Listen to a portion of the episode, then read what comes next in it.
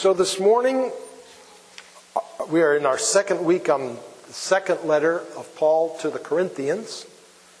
And today we're just going to talk about Paul's second letter to the Corinthians. I'm just going to try to introduce it to you, but I'm going to do so by means of the first two verses of Second Corinthians.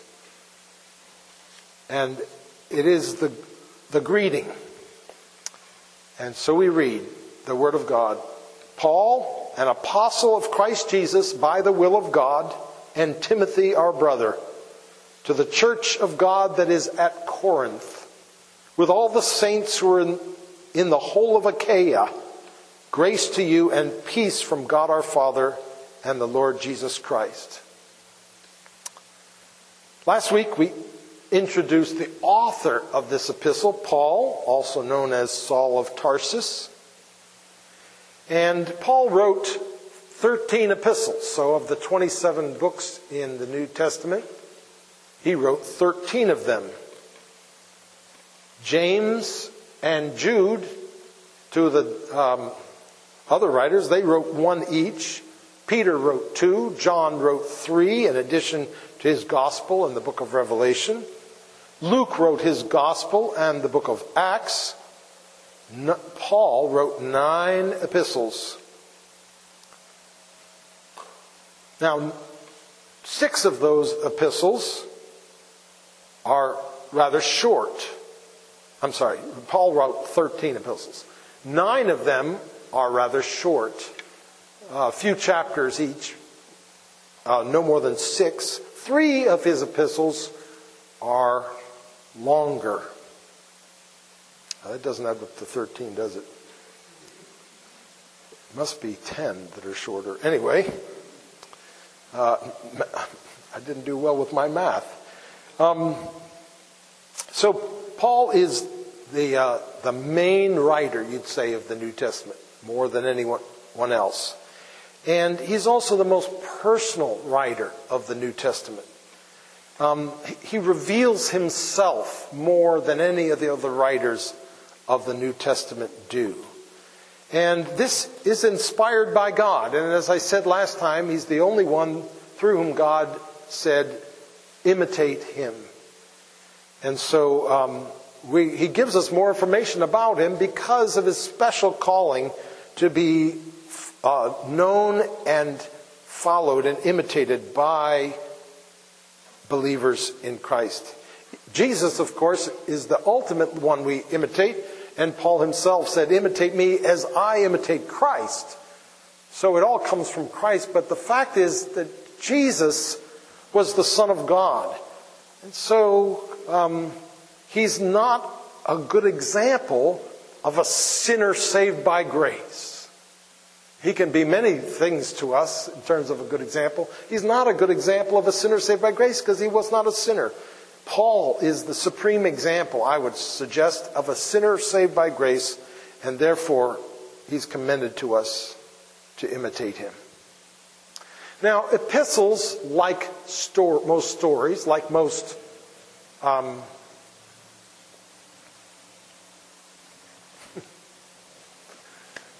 Oh, the older I get, the more words escape me. So, you go to the amusement park and you get on the roller coaster. Thank you. Oh, man. Anyway, like most stories and like most roller coasters, uh, Paul's epistles don't begin with a bang. Um, and so, it's still the Word of God, though, and we still need to pay attention to it. And I'm going to talk about three or four different aspects that are, that are in this greeting that help us to sort of get oriented to this epistle. The first one is I'd like to talk about the story behind Second Corinthians. And here I need to tell you a strange secret. It may not be a secret to you, but it's a secret to many. It seems that Paul's second letter to the Corinthians was not Paul's second letter to the Corinthians. But at least his fourth letter to the Corinthians. It's Paul's second letter to the Corinthians in the New Testament, of course. And it's Paul's second letter to the Corinthians, which we have. But it's not the second letter Paul wrote to the Corinthians. And here's the story.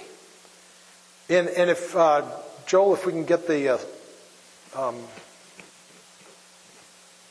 and do you have do you have a uh, thing I can use? That would be great. Thank you so much. Excellent. Oh, good, good, good. So, um, the first the first missionary journey, start, Paul started from Antioch, and he went to the to the area around here and uh, and back. Okay. Then the second one we can see he started in Antioch again, and he traveled farther. He went all the way to Troas, and there in Troas, he had a vision in a dream of a man calling him over to Greece to help them there. So he believed that that was from God. Therefore, he hopped on a boat. He traveled over and he began to preach the gospel over in the Greek, the Grecian peninsula. Okay, so this this is uh, the two areas. Back then, Greece was two provinces: the northern Macedonia and the southern Achaia. So he began in Macedonia. He preached the gospel in Philippi, in Thessalonica, in Berea, and uh, and traveled down. Then he uh, he went to Achaia and he preached in Athens and then in Corinth. Now, each of these cities where he preached along here was a major city, and each one there was almost immediate persecution that arose, stirred up by the Judaizers, that made Paul have to leave pretty quickly after he had been there. Even though some people had responded and there were believers that he left behind, he had to get out of town because he was going to uh, get uh, in big trouble if he didn't. But when he got to Corinth, it took a, it took a lot longer for the persecution to rise, and so he was able to stay there a whole year and a half in Corinth and minister the gospel there uh, in the city of Corinth. Now, after he was done there, he went home. But instead of traveling the whole way in a boat, you know, he had to use available transportation, so he hopped on a boat that was on its way home, but it was going to stop in Ephesus. And so they stopped in Ephesus, and while he was there, he, you know, they had a layover, and he thought, well, I'll preach the gospel. And so he preached the gospel a little bit, and lo and behold, people there were so open and eager to hear that he said to himself, okay, I'll come back here as soon as I can. And so after he went back, back to Jerusalem and then back home to Antioch. In his third missionary journey, he headed straight to Ephesus. And he spent two and a half years in Ephesus. During that time, he got reports. This is his third missionary journey. This, the second one's the one on the map, I know. But the third one, while he's in Ephesus, he starts getting messages from the church at Corinth that there's trouble. And so he begins to have communication back and forth with the believers in Corinth. Some people bring him messages, he gets reports, written reports, different communications go back and forth. Here's the problem there, there, um, there's sin, apparently, that's running rampant in the church of Corinth, and no one's doing anything about it. So he writes a letter that that uh, you know tries to address these things, and that letter is misunderstood. And then he writes First Corinthians to address some of those misunderstandings, and also so this letter, this first letter of Paul to the Corinthians, which we don't have, is mentioned in 1 Corinthians 5 9, where he's correcting some of their misunderstandings of that letter. So, um, anyway, he writes that letter and, and answers a lot of the questions that have arisen from all the communication. He, he, uh, and then in, um, in the, uh, the, the things don't improve after his first letter to the Corinthians. In fact, um, he gets reports that things are even getting worse. And he goes to visit them, and that goes terribly. And so he sends another letter. And this letter is also lost. This would be the third letter he wrote, at least. And this letter we, it is referred to a number of times in 2 Corinthians as, and it's come to be called the severe letter. Paul wrote the severe letter to the Corinthians between 1st and 2nd Corinthians. And um, this severe letter was very confrontational, um, and it, um, some people, you know, even today, but not many today, but some people historically have thought that the letter he refers to as the severe letter in 2 Corinthians was actually 1 Corinthians.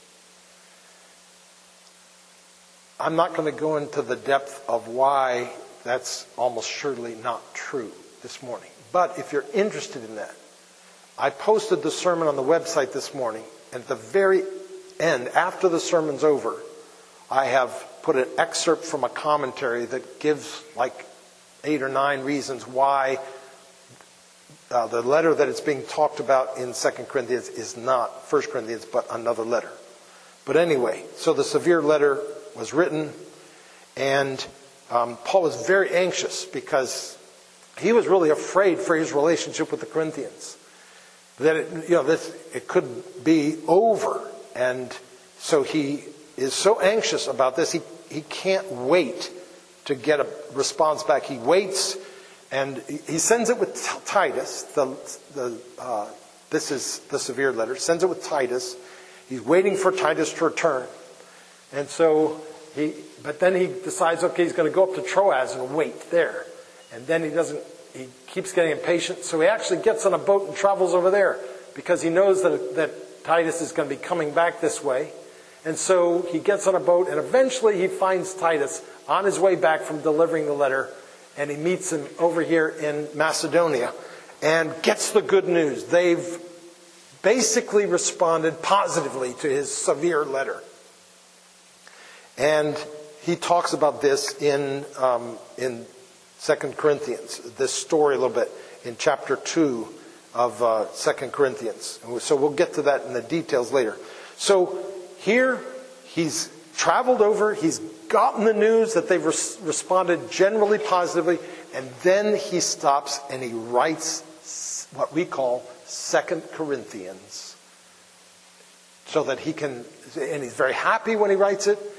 He's, he's writing in joy over their response, and yet there's still some issues that have to be dealt with that he's, that he's uh, addressing, and he's trying to prepare them for his next visit with them. So that's sort of the context that, um, that it's written in. And you can see that because the issues, well, in this, you know, we read the, the beginning here Paul, an apostle of Jesus Christ by the will of God, and Timothy, our brother. That was part of the problem, you see, that his apostleship was being questioned. And uh, let me tell you a little bit why that seems to have occurred. Okay? So Paul came, preached the gospel in Corinth, and, and uh, people received it. He was there for a year and a half, and then he left. Right after Paul was there, Apollos came. You know, Paul and Apollos had a great relationship. They worked together. So there was no difference between what Apollos was teaching and what Paul was teaching. But Apollos was like a dynamic speaker, and Paul was not. Paul even said in 1 Corinthians 2 When I came to you, I did not come proclaiming to you the testimony of God with lofty speech or wisdom. I was with you in weakness and in fear and much trembling. So, you know, he was not a dynamo, but Apollos came and he was. So it was easy for the Corinthians to say, wow, this guy's much better than Paul was. Well, then Peter came. And you know how fiery Peter could be. The comparison got it. So Paul kept going down in their estimation, it would seem. But then this became even more severe because they got visits from what he calls false apostles. And you could look in uh, 2 Corinthians 11 and 12 to see references to the false apostles. Um, and they even more severely undermined the congregation's attitude toward Paul. And so it wasn't just that he was trying to deal with their sin, but, but even in doing so, they weren't, their respect for him was being diminished by these other influences. So, um, Second Corinthians is Paul's. It's a, really a fight for his relationship with the Corinthians, and it is a beautiful demonstration of sort of how to deal with difficulties in relationships because of this in a Christian way. Um, one commentator said, Second Corinthians as, uh, is a window into Paul's soul and expresses his feelings about the Corinthians as he prepares to make his final visit to them. And so, in seeing his heart for the Corinthians, which is, of course, a reflection of the heart of Jesus for his people, we can learn much um, about the, our hearts and our attitudes towards others. Okay, so that's enough about the story of 2 Corinthians. Now let's talk about the destination of this letter Corinth. Now, um, you know, I'm sure, something about Corinth.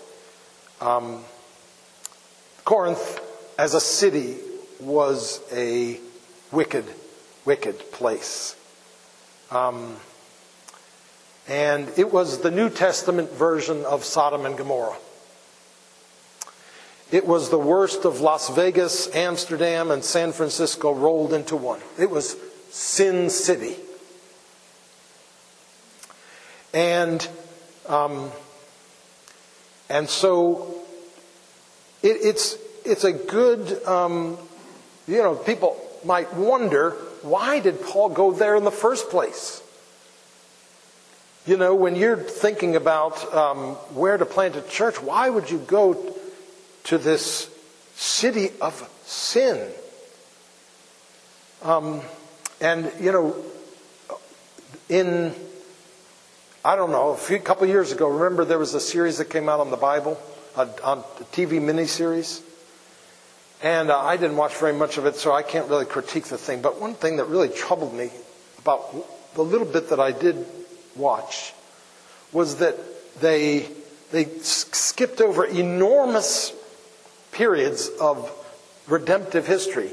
But they had this long treatment of the story of Abraham and Lot, with Lot going to Sodom and Gomorrah. Remember when they split up the territory? And it seemed pretty clear that what they were saying was that, that um, you know, it was evil for Lot to go to this sinful city and righteous people stay away from the sinful city. And, you know, there's a lot of Christians today that sort of think that, that, you know, you stay away from the sinful city. But here's Paul. He walks right into the context of this sinful city to preach the gospel. And some people would say, yeah, and look what happened. Look at what a mess the church at Corinth was. Well, my friends, if the gospel doesn't work in wicked places like Corinth, then the gospel isn't true. The gospel works everywhere because the power of the gospel is greater than the power of man's sin. The gospel works in cancer wards. The gospel works in nursing homes. The gospel works in war zones. The gospel works because the power of the gospel, the power of grace, is bigger than the, all the problems of man. The gospel is not just a way to help you feel better about life after you've gotten all your basic needs met. The gospel is life. And it works in a context of death. So, we have a church of Corinth, and yes, it had a lot of problems, and yes, a lot of its problems were partly result of the influence from the society around it. Yes, you had people struggling with sexual immorality in a city that was rife with sexual immorality. That's the way it is, and all of us are influenced by the world around us, around us, and all of us, all churches have, you know, the imprint of the society, or a little bit of the stench of the society in the church because it rubs off on us. We're not perfect and we are we struggle to, you know, be under the sway of Christ instead of under the sway of the world around us. But that doesn't mean that it's a hopeless cause that you just give up on. The Corinthian church is a textbook problem church. But there's lots of problem churches, even the New Testament. You know, Jesus wrote letters to seven churches that are recorded in Revelation chapter 2 and chapter 3. One of those letters, the church at Philadelphia, is commended and encouraged without any correction. Another one is warned about the persecution they're undergoing persecution, and he wants them to know that he knows that, and he's telling them it's going to get even worse. So there's really no moral judgment upon them, just warning and knowledge about this persecution. But the others, of the other five, four are commended and then also chided for something. And one is just chided without being commended at all. Here's a little survey of seven churches that existed in Asia, Ephesus being one of them, but all the churches are right around here. And, um, and it tells us these churches had problems.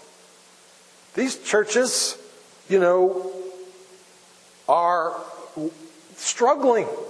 They're not what they should be. Then think about Paul's epistles. He writes to a number of churches, writes to seven different churches in his epistles. He writes to Romans and Ephesians and has really very little correction to say to them. But Paul's never been to Rome. And he's never been, I'm sorry, Colossians. He's never been to Colossae or to Rome. So he's writing to them just knowing about them and trying to build them up, but not having a role to correct them because he doesn't know them personally. And of the other churches, uh, Corinthians has big problems, Galatians has big problems, um, Philippians, Thessalonians don't seem to have enormous problems. And then there's Ephesians. Ephesians doesn't have big problems either, but as Paul's meeting with the Ephesian elders for the last time, he basically tells them, You're about to have big problems. So he, this, is, this is the way it is. We don't, we don't, um, we're not lovers of the church. We're not participants in the church because it doesn't have problems, but, bec- but because this is Christ's church. He's the one that's building his church, and therefore we want to be involved in it. You know, uh, Paul David Tripp and and uh, Tim Lane wrote a book called. Well, I, I love you know so many, some titles are so great. Just the title is great, even if you don't read the book. And this one is. It's called Relationships: A Mess Worth Making. relationships a mess worth making. And next time I see one of those guys, I'm going to tell him, you need to write a sequel, The Ch- Churches, a Mess Worth Making. Because that is also true. And, I'm, and they would agree with that.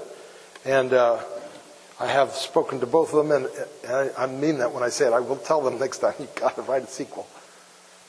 Um, okay, so um, the last thing I'd like to talk about is Paul's greeting. In uh, verse 2, he says, Grace to you and peace from God our Father and the Lord Jesus Christ. And uh, I'd like to, you know, since I've never preached on an epistle of Paul before, I've never had the opportunity to explain that greeting to you, which is this, pretty much the same in all of Paul's letters, but is really special what Paul is doing here in this greeting. So, um, the traditional greeting in the Greek speaking world, which was all of the Roman Empire, the traditional greeting was the word chairein, chairein, chairein, which meant greetings. Okay? But Paul changed it to charis, which means grace. So instead of, he adapted the traditional greeting, you know, so the word is actually very similar, but, and so it would be unmistakable that he was uh, building off of that, but instead of saying greetings, he was saying grace. Now that was the Greek speaking world. In the Hebrew speaking world, the greeting is always was and still is in many ways shalom, which we translate as peace. And in um, the Greek word for peace, you know, the, uh, he uses that as the second part of his greeting grace to you and peace. So he's using the Greek, the offshoot of the Greek greeting, but changing it to grace, and he's using the Hebrew greeting shalom. And of course, You've heard, you've probably heard someone, if not me, explain to you that shalom is a much deeper word than just peace. It's, we don't have a good English word to translate shalom because it means prosperity, well being, wholeness, peace, all these things, a state like that wrapped up in one package. So it's more than just have a good day kind of thing. Um, and so instead of using the popular greeting of the day or the greetings of the day, Paul has Christianized the greetings of the Greek world and the greeting of the Hebrew world and turned them into this greeting grace to you and peace. And then he, he founds it in God the Father and the Lord Jesus Christ. Grace to you and peace from God our Father and the Lord Jesus Christ. It was no longer, now that Paul had his life turned upside down, now that he knew Christ, it was no longer enough just to say hi to people. He wanted to wish them the grace of God. And really, this little sentence, this little greeting is the gospel, isn't it? We have received grace and peace from God our Father and the Lord Jesus Christ. That's the gospel. And so, right at the beginning of Paul's letter, he makes it clear what he's after. He wants them to flourish in the grace and peace of Jesus. He knows that this is really down deep what they all need. It's the answer to all of their problems. And ultimately, this is what his letter is all about. In all of his letters, their grace, you know, ministered in a given context. And we're given a number of different contexts so that we can get a, a wide spectrum. Because this is what we need as well. It's not just what the Corinthians needed. We need God's grace and God's peace to reign in our lives. Near the end of his epistle, this epistle, Paul tells a story in chapter 12 he had a problem, a very painful problem. We're not told what it is, he just calls it his thorn in the flesh. But he had this problem and he prayed that it would go away. And he prays three times, Lord, take it away. And God doesn't take it away. But then God comes to him and says, My grace is sufficient for you. You see, this is the same grace that he's wishing upon them. You don't need, Paul learned, you don't need your problems to go away. You just need the grace of the Lord Jesus Christ. Now, that doesn't mean that God doesn't take away our problems sometimes. He is very merciful and kind, and when we pray, He often does take away our problems, whether it's a thorn in the flesh or something else. But that's not really what we need. We need the grace of the Lord Jesus Christ. And so that is His wish that is his assessment of their need. And that is what all of us ultimately need. And that is beautifully what has been provided for us in Christ and made available for us for the rest of our lives. Grace sufficient to live out our lives and, and peace to reign over our hearts even in the midst of trouble, and ultimately we'll experience that grace and peace in completeness, and we will know His eternal shalom as we dwell with Him forever in our true home.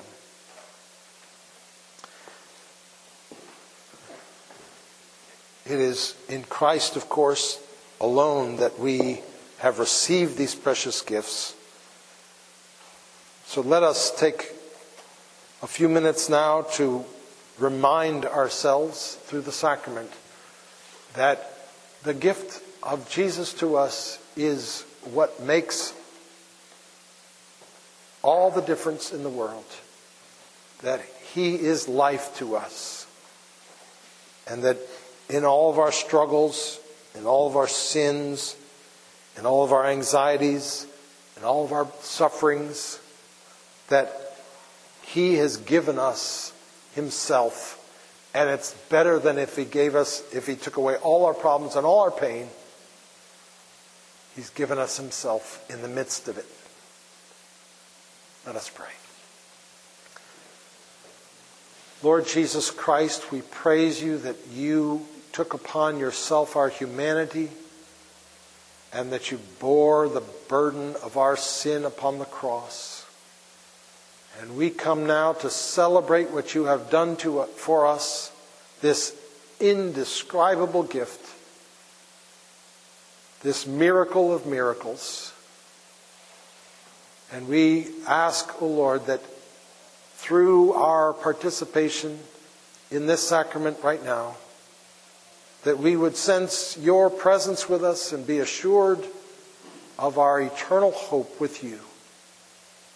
And that we would know, O oh Lord, that our sins are washed away by the blood of Jesus. We pray in his name.